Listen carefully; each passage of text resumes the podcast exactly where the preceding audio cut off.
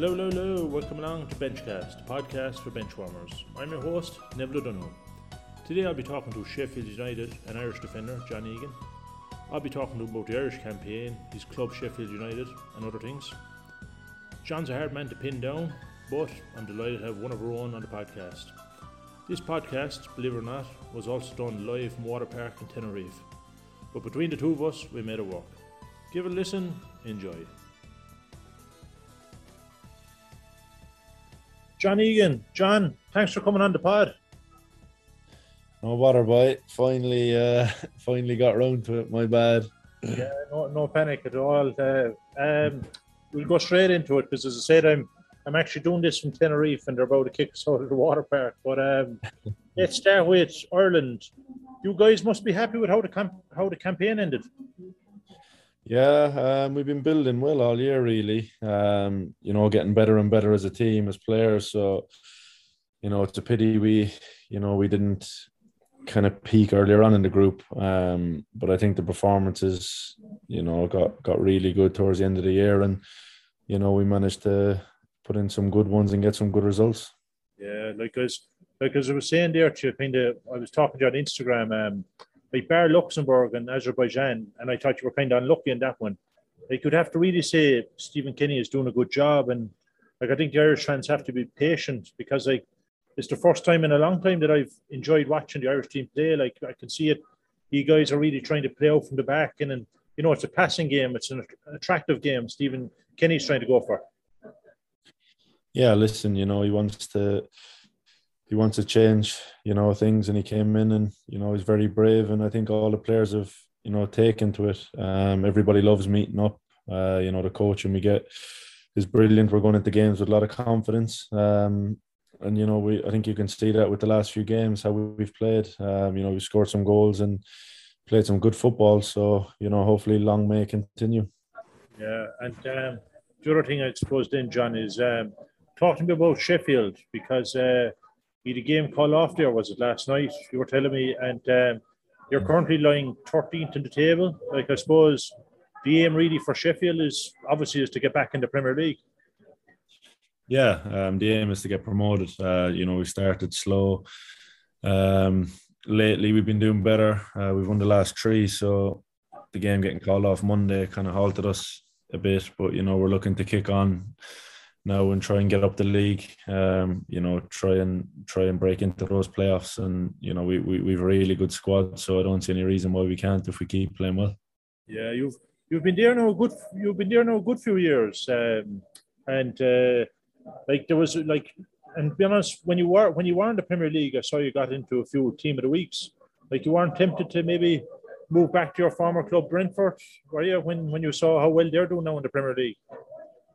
Uh, listen, you know, we we got relegated last year. It was a strange season. Season, um, you know, COVID and no fans, etc. And you know, it was it was a tough season, uh, losing a lot of games. But you know, the the main the main focus now is to try and get back up to the Premier League. Um, you know, the Championship's a really tough league.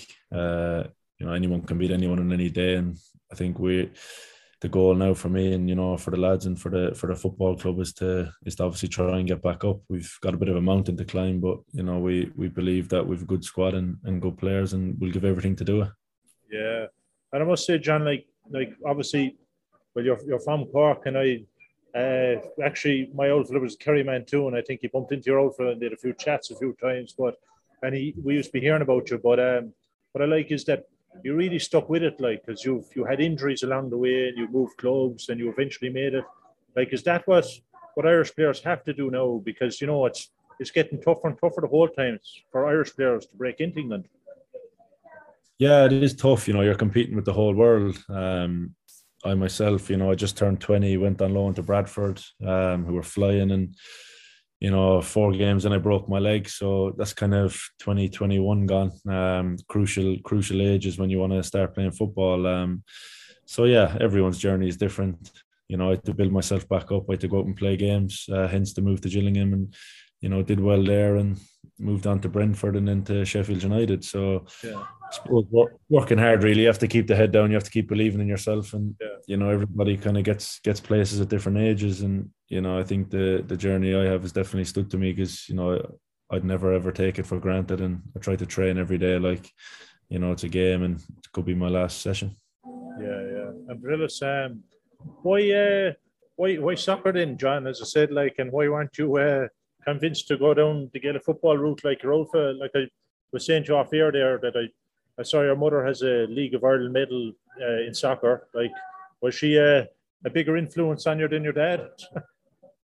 Um, no, they were both really big influences. I'd say the, the thought of me lining out in Croke Park in a Cork jersey uh, probably influenced the the parents to get me on the plane. Um, yeah. No, they they were brilliant. Uh, you know, whatever I wanted to do, I was allowed to do. Um, played all sorts of sports growing up, Gaelic football, hurling, and and football. Obviously, being being the top three. Um, you know, I played, I signed for my local club Greenwood. Um, when I was about six or seven. Obviously, played for Bishopstown all the way up in GAA, and yeah. you know there was nothing between the three sports really. I loved loved all three. Um, but you know when you when you start getting offered contracts at 14 15 you know you you kind of have to grow up quick and you realize that it's more than just a game it's more than a hobby you know it's, it's a profession and you know it's also a sport you love and you know that was kind of the the reason i went for it um believed i was good enough my my dad believed I was good enough. Um, so it was uh, it was it was an easy decision, really. Yeah, were you were you any good at the football, John? Were you? Did you ever get? Did you play a bit with minors or anything? Did you? Um, yeah, I was handy enough at the Gaelic and hurling. I, I would have played hurling with Cork kind of all all the way up through the underages. um, I moved to England when I was 16, so you know I never kind of got to the age for the the minor teams. Um, but yeah, it would have been would have been handy to be fair. Yeah, what um, I suppose what's the aim now for Sheffield as well as I said to get back to the Premier League, but I suppose with your with Ireland now, I suppose one day you'd love to emulate and do what maybe like we all remember the well just about the World Cup in 2002, the excitement that brought, and like what about the Euros in 2016? I suppose that's the aim. You'd love to get to something like that eventually with with Ireland. Yeah, listen with Sheffield United, you can only look at the next game. Um, obviously, the bigger picture, everyone knows what what a lot of clubs in the championship are aiming to do.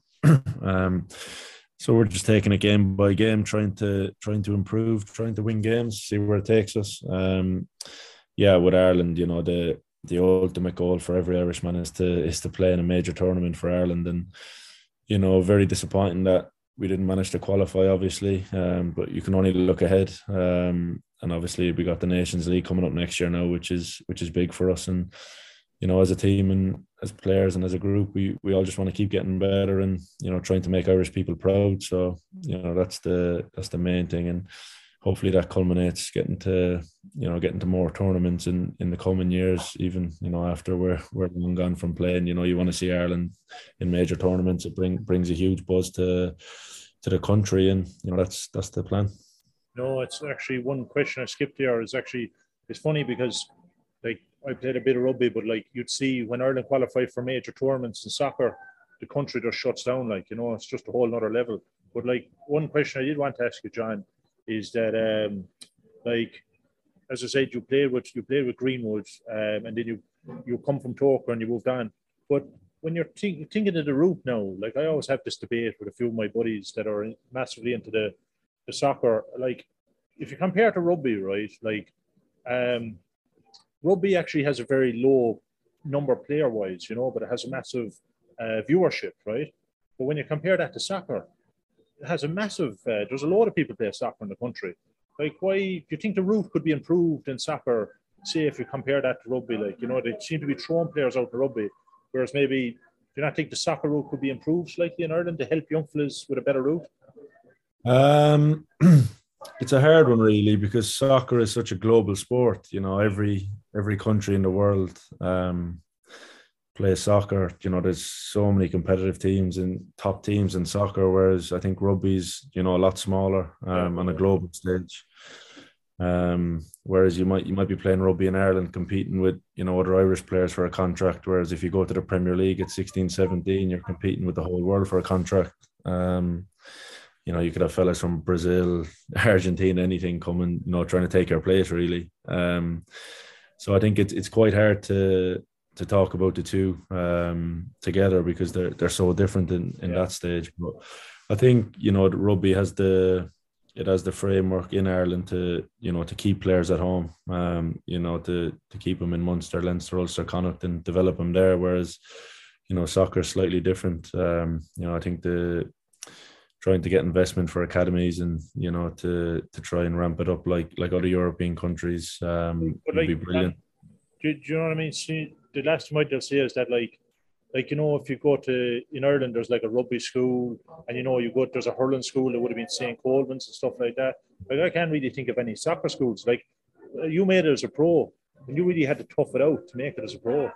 Yeah, my, my school was a big soccer school though. All right. Um, yeah, we played a lot of soccer in Spioraid Naomh. You know, Douglas Douglas Comet, a good soccer team. There is schools as well. Um, you know, but it's only kind of when you go to England, you know, I went to England at 16 to Premier League Academy. Um, you're playing against other Premier League academies and I suppose you have to be there firsthand really just to see the level of competition. Um, you you might have, you know, I, I would have probably trained two or three nights a week um, from the age of about six to to 16 in soccer, obviously training with Gaelic football and hurling too, but you know, you, you come to England and you're you're talking to a fella and he's been training four or five times a week since he was six years of age. Yeah. So, you know, it's uh it's it's a big gulf um, in terms of the academies in England and you know the the setups in Ireland. But Irish players, you know, do seem to take to it. Um, you know, obviously it'd be great to be churning out superstars, but you know, I think a lot of a lot of groundwork probably has to go in to to achieve that. Um, you know, kid, kids, some kids are starting from such a young age in England now, coming through the whole system. And yeah. I suppose since the academy system started, you can you can see the players England are starting to churn out now. You know, probably started 10, yeah. 12 years ago properly, and they're churning out. You know, top top young players, and you know that's that's kind of I'd say that's the that's the main reason they're doing that. Yeah, well, I thought like one stat that I thought was very impressive is that uh, I think we were saying that we were watching the Ireland Portugal game, and I think was Cork the most represented county on the pitch at one stage? I think we're getting there. Yeah, we're getting there. We've we've a good few now in the squad, so it's uh it's good. That always helps, um, and it's good that we all know each other too. So long may that continue. Yeah, definitely. And then I suppose, John, final few questions is um, what do you think you'll do when you finally hang up the boots? Do you think you'll you'll come back to Cork, or will you try something else, or do you think you'll always stay involved in the game? Um, I'd like to think so. Yeah. Um, you know, I love sport, love football. I'd love to stay, stay in it in some capacity, but you know, we'll see what happens. Um, keeping my options open. Got to, you know, hopefully have a few things going on by then. So we'll we'll see. Um, whether that's in Cork, whether it's in England, whether it's somewhere else. Um, you know, I don't know. Haven't haven't really fixated on it so much. Just have to see see what life brings. Yeah, yeah. And then finally, John, I do this with all my all my guests uh, 60 second questions where I throw questions at you and you have to think of the spot, right? So, uh, favorite food? Steak. Uh, favorite golf course? Old Head of Kinsale. How often do you do your dirty laundry? Uh, once a week. uh, go to karaoke song? Um, St. Brendan's Voyage. Uh, hoodie or windbreaker? Hoodie. Biggest fear? Snakes. Um, what is something you've never tried but want to? Um, American football. And favorite film? Um, film. Tough one. Probably A Star Is Born. All right, and uh, finally, Cork or Kerry? Uh, I'll have to say Kerry and Cork. no, John, no, thanks a million for that. Uh, I must say, I've, I've, listened. I really enjoyed your podcast with Tomas Shea as well last summer. It was, and oh, yeah. I thought it was very good. But uh, look, keep the flag flying for us over in England, and uh, good luck with Ireland and good luck with Sheffield and everything else you do. I will do. Top man. Thanks a million. Thanks, John. Cheers. Cheers, bud. Man. Bye.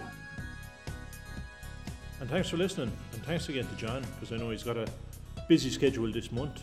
And I must say, Cork's a small place, and I remember hearing about John when he was younger in his development, and it's great to see that he's come through as a top top professional because you know he would have had some he had major injury setbacks, but he stuck with it and he came through. And at only 29 years of age, I'm sure he's got some great days ahead in the Irish shirt and the Sheffield United one.